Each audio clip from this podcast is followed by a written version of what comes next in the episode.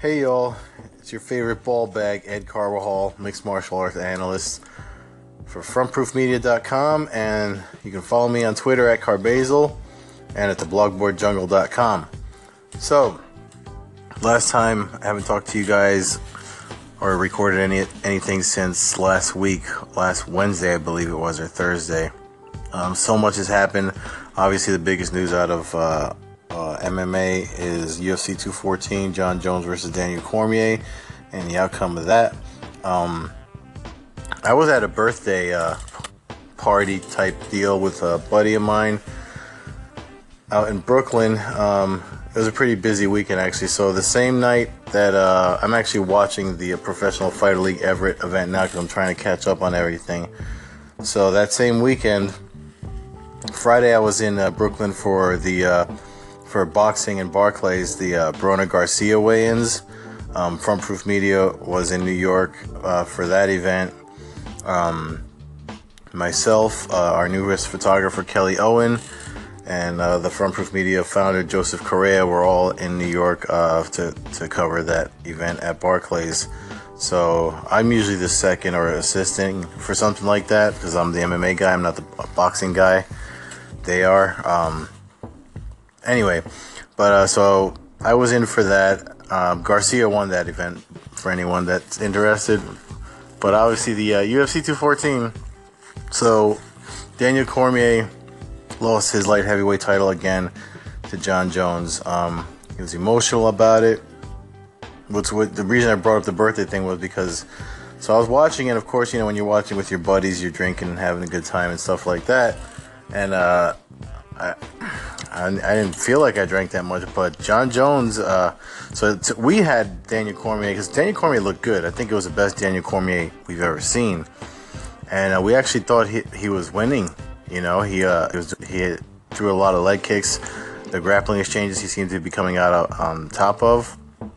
So I thought we were in for a five rounder, and then and then and then round three that that led that left high kick was the left high kick. He, he, yeah, because Daniel Cormier's head ducked to the left, so it was Jon Jones' left leg caught Daniel Cormier, and uh, you know he got the KO. And it was a bad KO. I'm glad the the ref st- stepped in and everything, but you know, um, I don't know. People people are making fun of him for for the way he was emotional over the loss and stuff like that, which is not cool.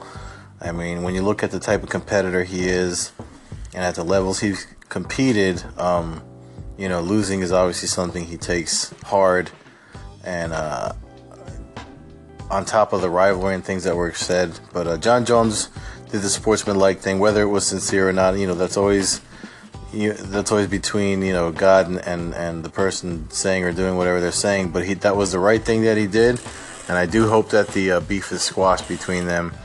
And um, people are talking about Brock Lesnar and Jon Jones because that's that's what social media built up. I actually wrote an article about it over at the blogboardjungle.com um, because it is a big money fight, and that seems to be the, the fights that are happening over over rankings and and and uh, things like that, especially at the UFC. So, I mean, it took how long? I mean, it, it took a while, but they made Mayweather McGregor happen. So, if that's gonna happen, it might take a while, but uh, it could happen. It could happen. So, and the other fight off of that card that a lot of people were vocal about was um, Tyron Woodley's defense of his title when he took on Demian Maya. He fought the smartest fight anyone could fight against someone like Demian Maya. I mean, if he exchanged with him in a grappling, uh, you know, or tried to come at him, that's what Demian Maya wants him to do. He wants to snatch up, get that single leg and snatch him to the ground and ride his back and, you know, and get the submission or just dominate him. Tyron Woodley fought smarter fights than that. Um, he's not a boring fighter. I mean, look at his look at his career. He's finished people, but he knew not to come at Maya like that. So I don't understand why he's getting so much um, negative publicity over it. If, uh, but then again, it's it's it's the people that tuned in. Like they, I read something that said the casuals that were being uh, judgmental over it. So that's enough of that.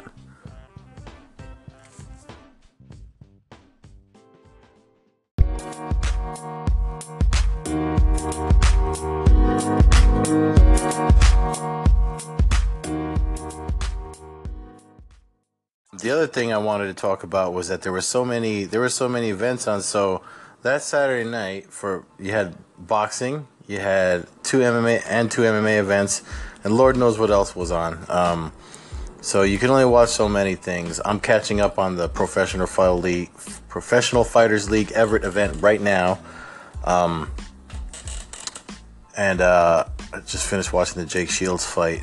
But I mean, it's just like I remember a time when you couldn't, you were hard pressed to find MMA, or you'd, you'd have to get a hold of some DVDs or, or, you know, plug in the laptop and find something online.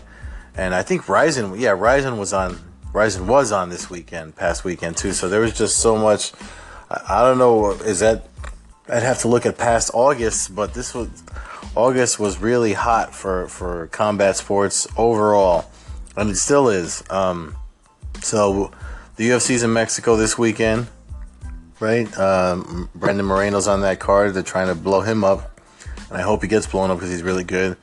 Um, he's fighting Sergio Pettis, and um, if you're in New Jersey, local folk, Fight to Win Pro 43 in Bayville High School.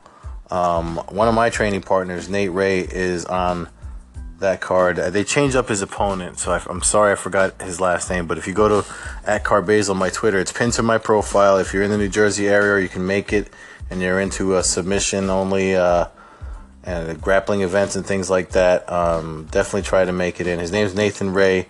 The link is there. Uh, Fight to Win Pro 43, and you can uh, just click on his, you know, the event, his name and get your tickets. It's, it should be good. I mean, he's uh he's actually one to no amateur MMA and um, took a break from uh, pursuing his passion because he had some stuff he had to handle. So now he's ready to get at it and make a full run of it and remember the name because he's going to be big. So um, and I'm proud to call him a training partner and somebody that I've helped out on the match, and he actually helps me out too, man. I mean, he's he's a young guy, but I always call him a kid because I'm I got like 12 years on him, but he's definitely uh, he's definitely the future, and you got to support people that are pursuing their passions like that. So, um, that's pretty much it. There's so much other stuff that went on. Uh, if you watch Combate, I think since I last recorded Combate Americas, Kyra Batara got her submission win over Vanessa Rico. I was actually uh, on Twitter talking with one of the um, MMA Today news guys about it, Tony uh, Big Tone, that he, he's a co-founder of the site over there, and um, that armbar finish that she did from mount on top, um, it, it, looked like it was uh, an awkward position to pull it off. Some people didn't see, but that's actually a really painful submission. Uh, when she stepped over and just drive in with your hips, and so you kind of straighten the arm out up in the air if you're the person getting it and um, the the arm closest to the person doing the arm bar, which is against their hips, is the one that's getting locked out. So it's really painful, and uh, that's why Rico tapped right away. But um, that was a good fight that I saw highlights of. Again, it was just like like it was. I'm not complaining, man. I mean, like again, I remember ten years ago, you were hard pressed to find uh, uh, a good string of uh, combat sports like this, and now you had it all. You had boxing, you had EBI, submission grappling. I mean, it's it's a good time to be a fight fan, and it, it's a good time to be uh, covering the sport or somehow be involved with it. And um, I don't consider myself a journalist. We're joking around on, on social media today. Someone said, "Hey, you know."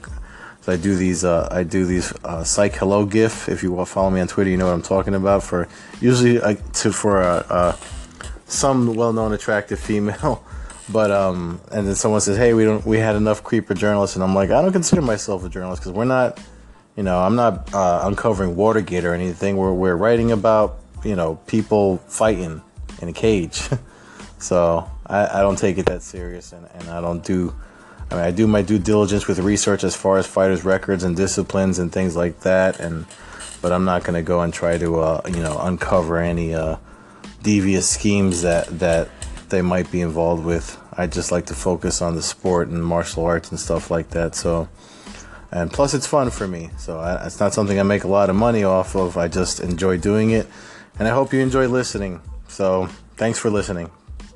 Talk to you tomorrow.